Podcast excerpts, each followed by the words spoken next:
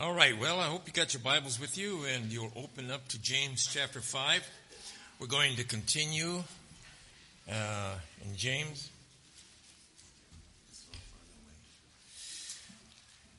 With starting at chapter 7. Have you ever had the urge to retaliate when you've been wronged? you wanted to get even, so to speak, even up the score as someone who's clearly taken advantage of you or cheated you.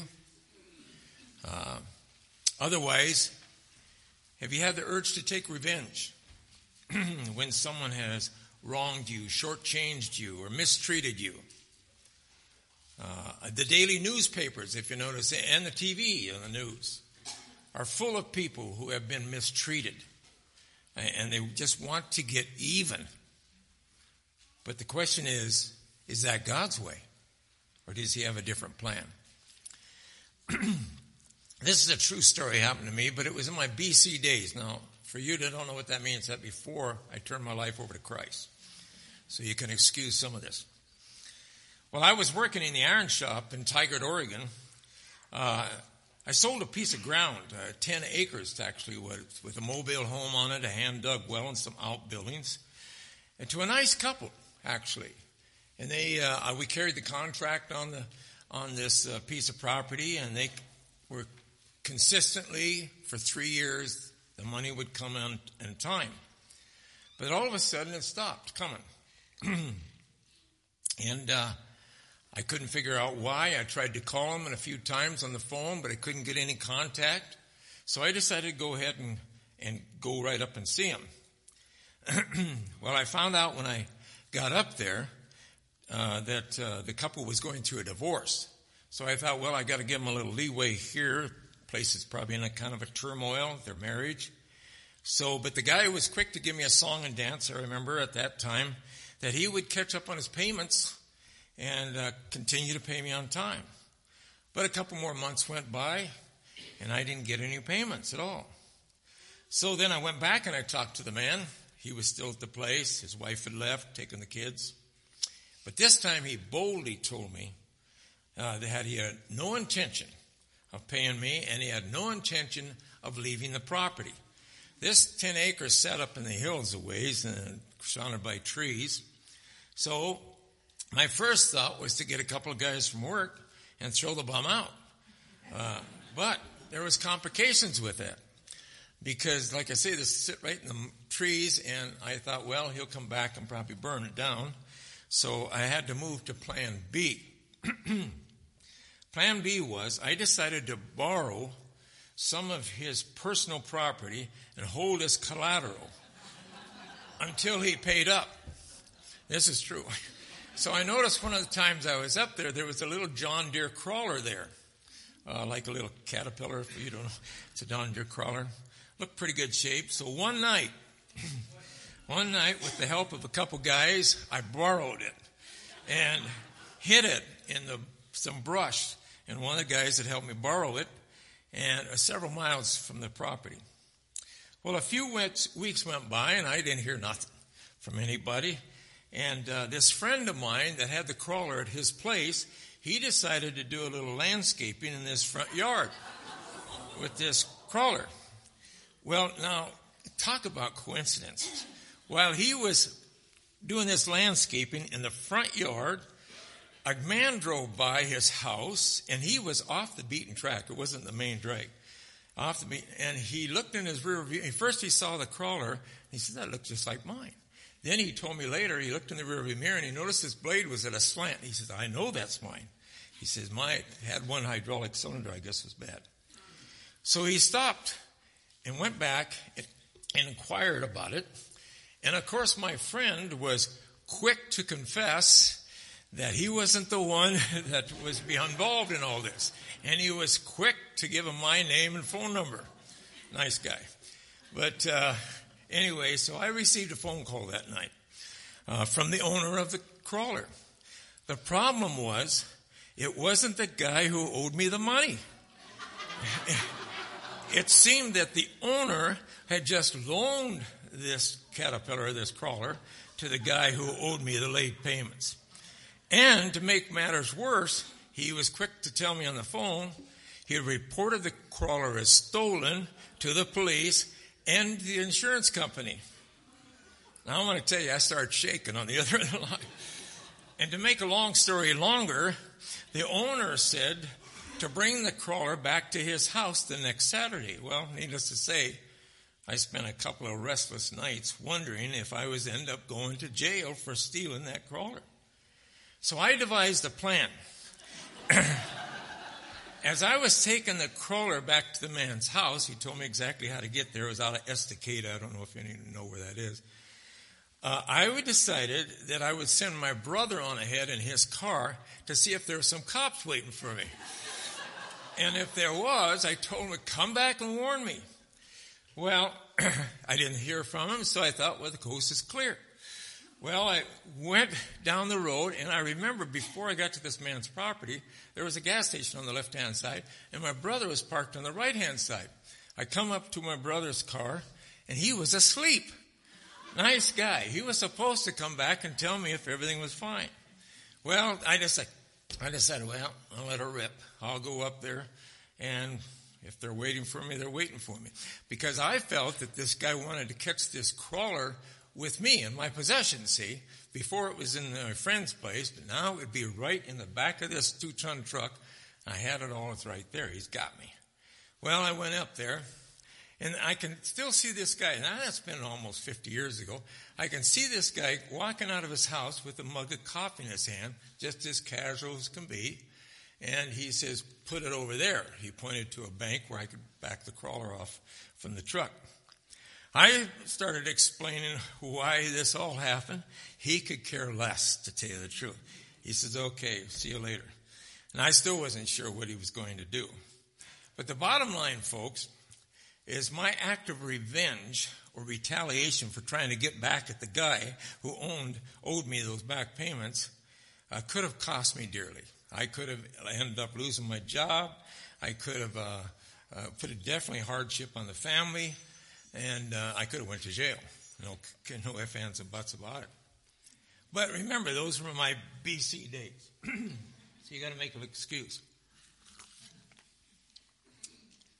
I wasn't aware at that time of Romans uh, chapter 12, verse 19. It says, Never take your own revenge, beloved, but leave room for the wrath of God, for it is written, Vengeance is mine, I will repay, says the Lord. James is saying here to the believers who wanted to get revenge with the ones who had shortchanged them, withheld their wages. Back in chapter 4, we covered it last week. Uh, and they with, remember those rich people held, withheld their wages. So he said to submit their problem to the Lord, that someday God will make the score even uh, as the prayers, their prayers, reach the ears of the Lord of the Sabaoth, remember? So he tells those shortchanged laborers, those one day laborers, to lay down your weapons and trust God to handle this matter. Maybe that's where you are today, uh, or you've been there in the past. Someone has cheated you, or shortchanged you, ripped you off, whatever.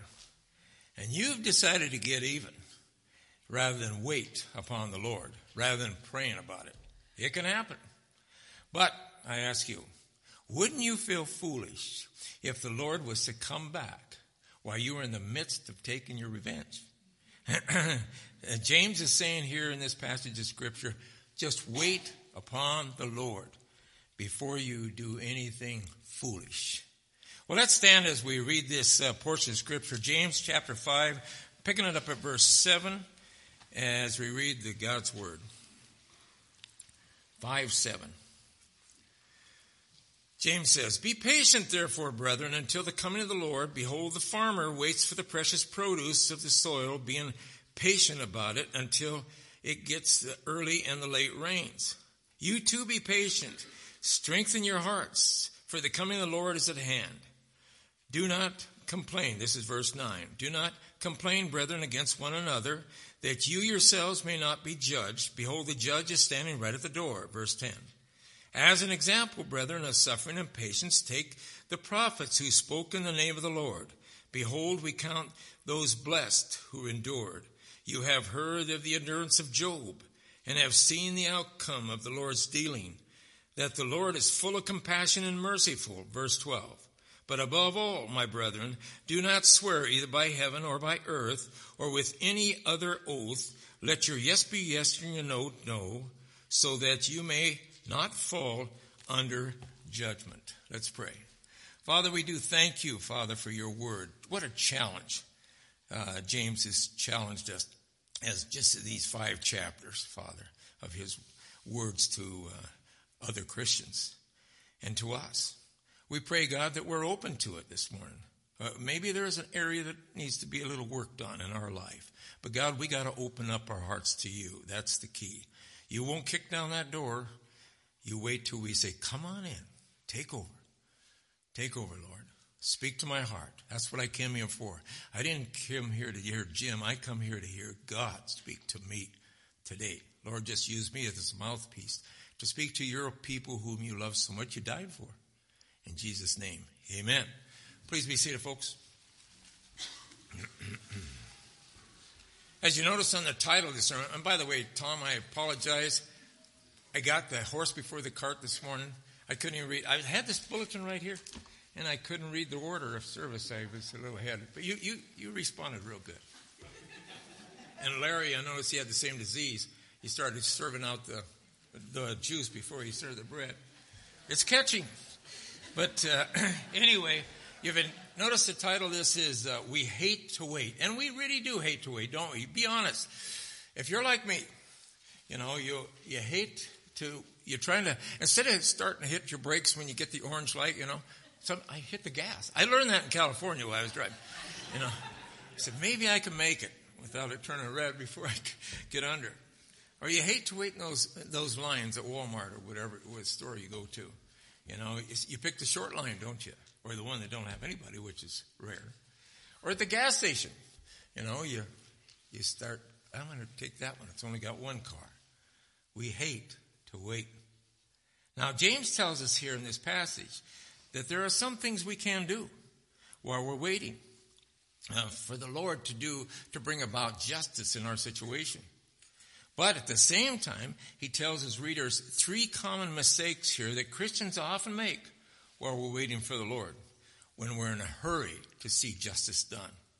The first mistake we often make while we're waiting is number one, we grow impatient with God we grow impatient. Notice verse 7 again. Be patient, therefore, brethren, until the coming of the Lord. Behold, the farmer waits for the precious produce of the soil, being patient about it until he gets the early and late rains. the word patient in this portion of scripture in uh, New American Standard is mentioned four times in just these six verses that we read. Four times. So he must be trying to tell us something.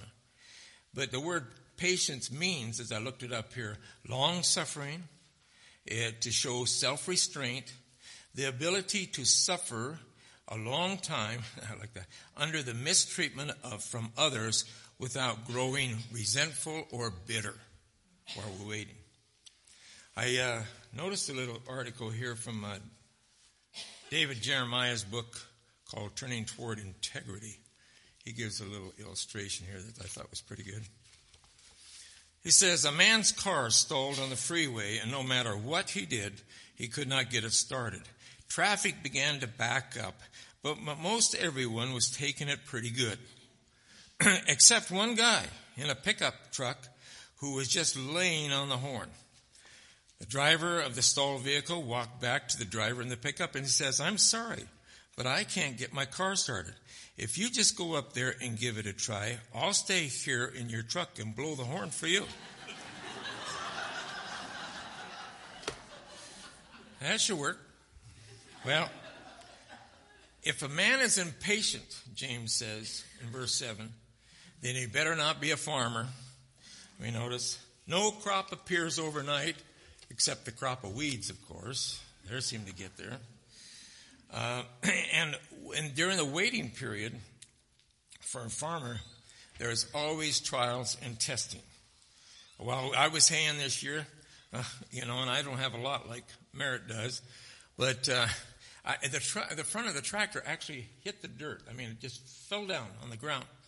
And I was taking a look at it. There's three big bolts hold that front end up. And uh, two of them had been sheared prior to that because there was rust between the bolts. But one of them I sheared off. Just snapped off and the front end dropped down. That was a little delay. And then the next thing I noticed is when I was doing the swather was the tines that feed the hay into the swather. Uh, one of the bars that hold those things snapped right in two and sucked through the rollers of the baler uh, swather. The bale wagon, as I was loading up a hay, it, it, it wouldn't come back down. Uh, I sheared a pin with the pump, and it took me a while to figure that one out.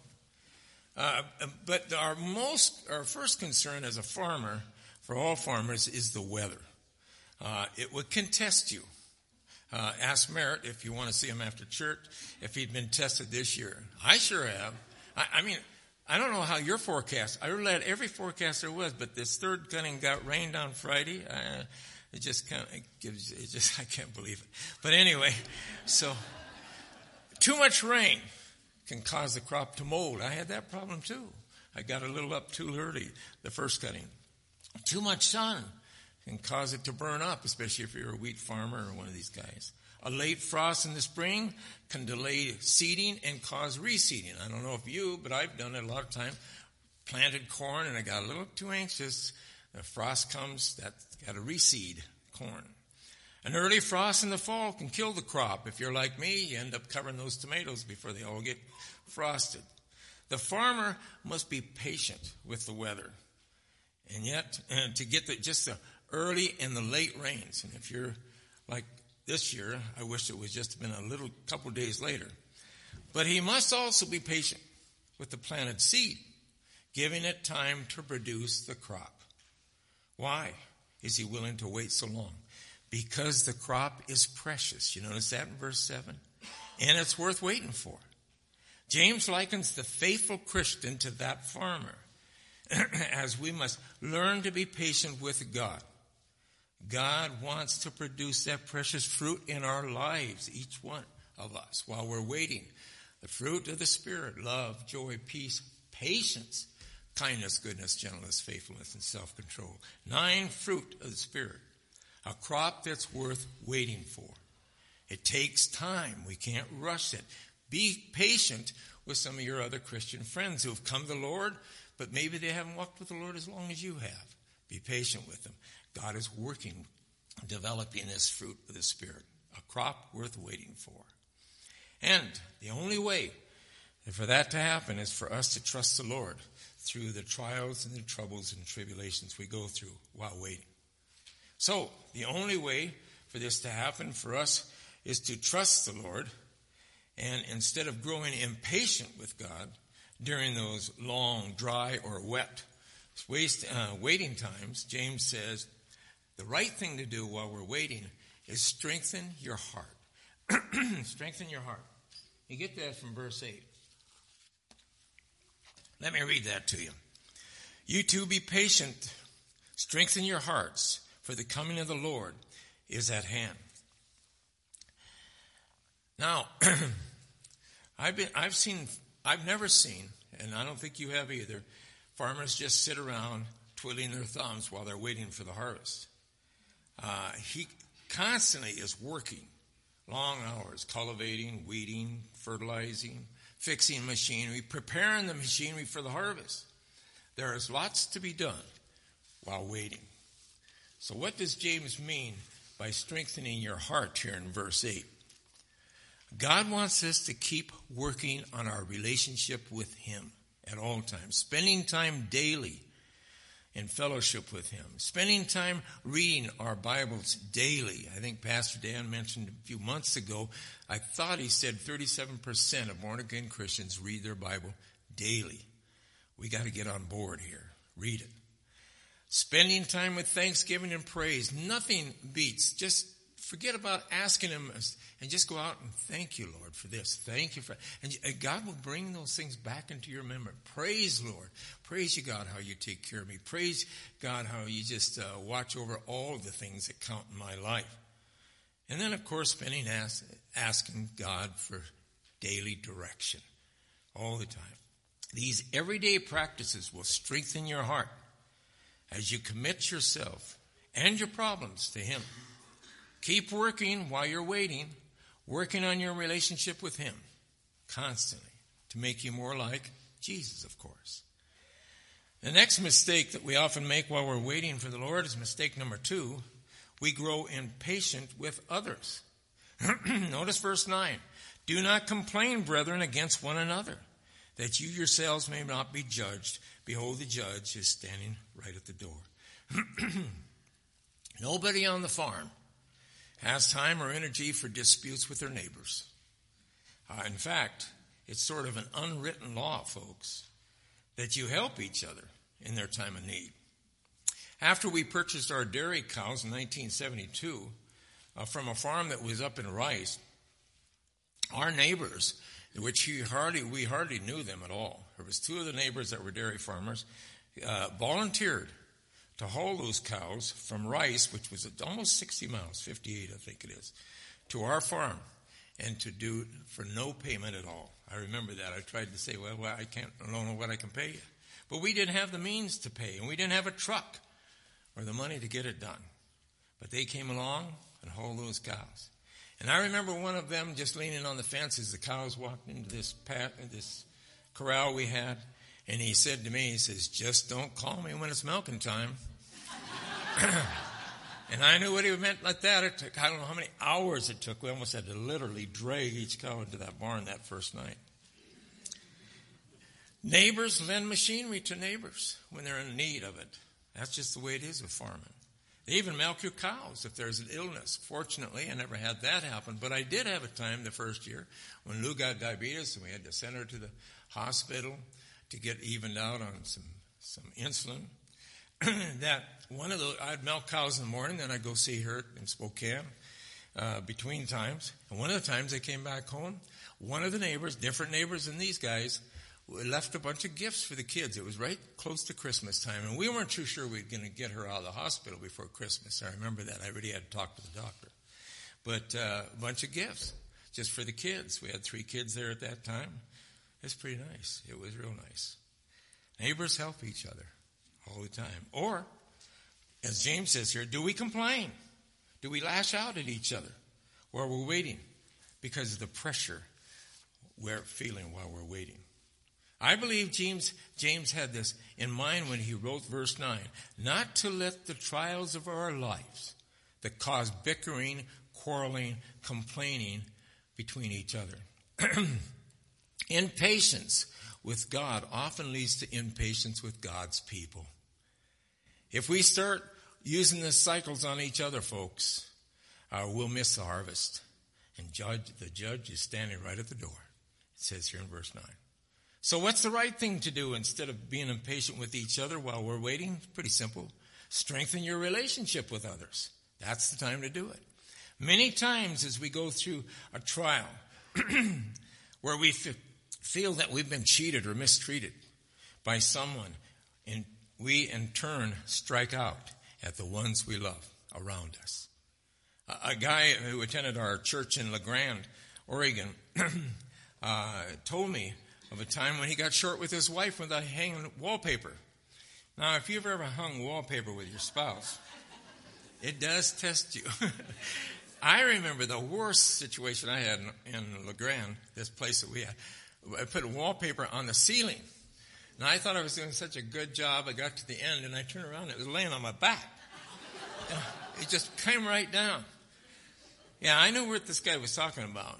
But he said, I got short with the wife, and he says, I finally turned to her and I said, Don't take it so personal.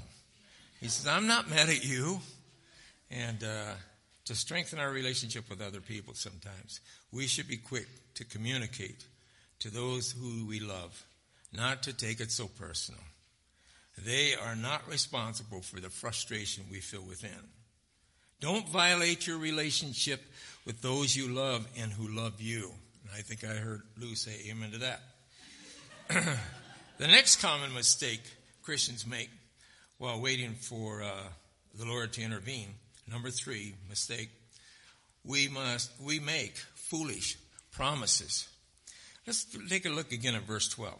But above all, my brethren, do not swear either by heaven or by earth or with any other oath, excuse me. But let your yes be yes and your no no, so that you may not fall under judgment.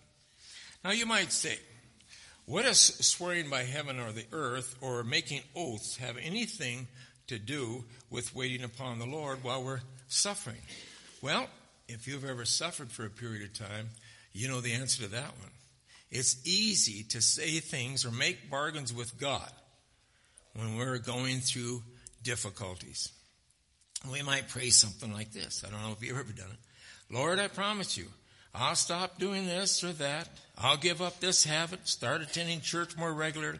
I'll start reading my Bible more if you would just only get me out of this situation. Have you ever made an oath like that to the Lord? In a time of trouble and trials, folks, we have to be careful what we say to God or to make some foolish promise to Him. So, what's the right thing to do to avoid making these foolish promises to the Lord while we're waiting? Strengthen your faith to endure the trial. Strengthen your. How do you do that? Notice verse 10 and 11. As an example, brethren, of suffering and patience Take the prophets who spoke in the name of the Lord. Verse 11. Behold, we count those blessed who endured. You have heard of the endurance of Job and have seen the outcome of the Lord's dealing, that the Lord is full of compassion and is merciful. James is suggesting here, as example of suffering and patience, for us to look at the prophets of the Old Testament who spoke in the name of the Lord. Uh, such as David, you know, the man after God's heart. He was hunted down by King Saul, do you remember? Constantly had to avoid the king killing him. And he had already, Samuel had already anointed him as the next king, but he had to wait for that position to take.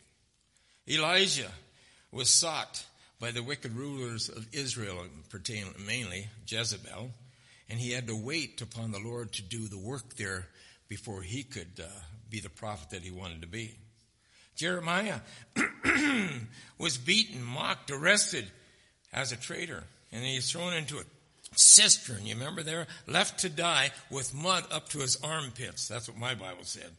I can't imagine he had to wait to see if God would deliver him. Daniel, thrown in the lion's den, and suffered those hardships because of his faith in God. Excuse me.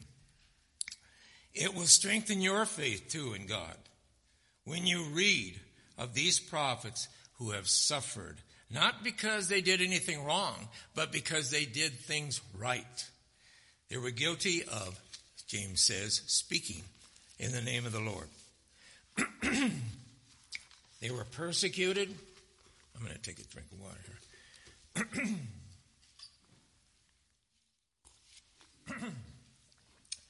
They were persecuted for their testimony, and yet they suffered affliction with patience. And then there was Job that he brings out here in verse 11, a prime example of patience. Few people on this earth has, have ever suffered like Job did before or after Job. The Bible says, and it was all without cause that he suffered. You know the story. He lost his wealth, he lost his health, struck with boils from the top of his head to the sole of his feet. He couldn't even stand up because of boil. If you ever had one boil, you can't imagine what boils all over your body would be like. They're, they hurt. All ten of his children, and you know the story, seven sons and three daughters were killed, and daughters were killed in one day. One day. His wife told him, curse God and die. Words of encouragement. His three closest friends told him he was suffering it was all came because of his own sin. They tried to convince him that. And it seemed for a time that God was against him. And when he cried out to, for answers to his suffering, there was no immediate reply from heaven. And yet Job endured. Uh, he lost everything, but he didn't give in to the pressure. Satan predicted that Job would get impatient with God and abandon his faith, but that didn't happen. Job did not forsake his faith in God, even though He didn't understand why, and he never did find out why. God was allowing it all to happen. Remember, folks, Job trusted God. We'll all say amen to that. But we've got to forget sometimes, we often forget, is that Job, I mean, God trusted Job. He really did. He trusted that he wouldn't turn his back on him. He, you remember how it went? He, he was talking to Satan, God was, and he says, uh, well, what have you been doing? Well, I've been roaming around the earth kind of looking for trouble.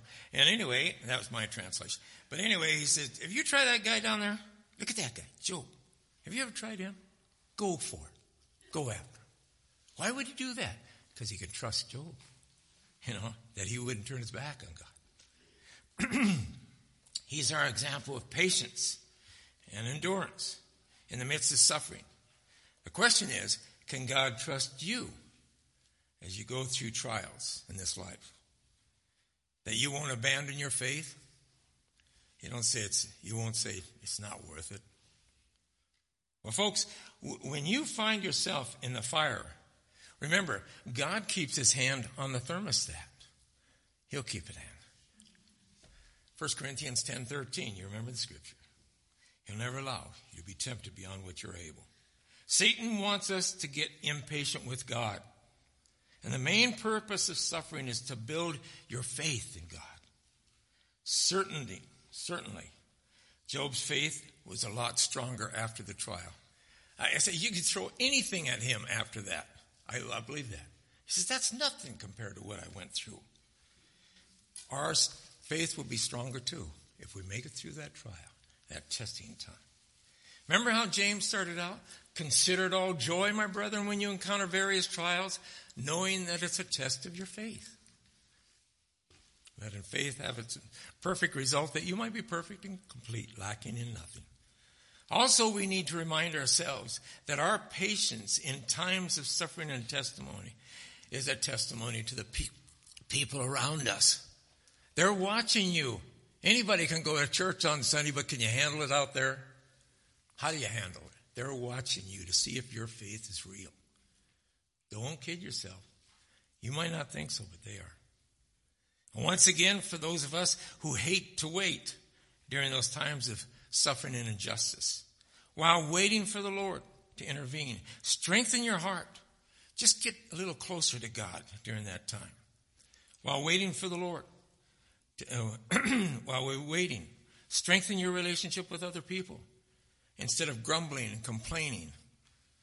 While waiting, strengthen your faith to endure by remembering those biblical examples of those in the Old Testament who had rough times.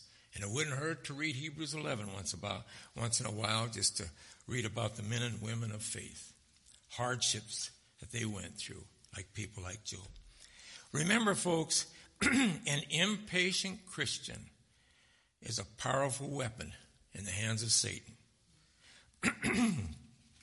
Moses' impatience when he struck the rock, instead of speaking to it, you know the story.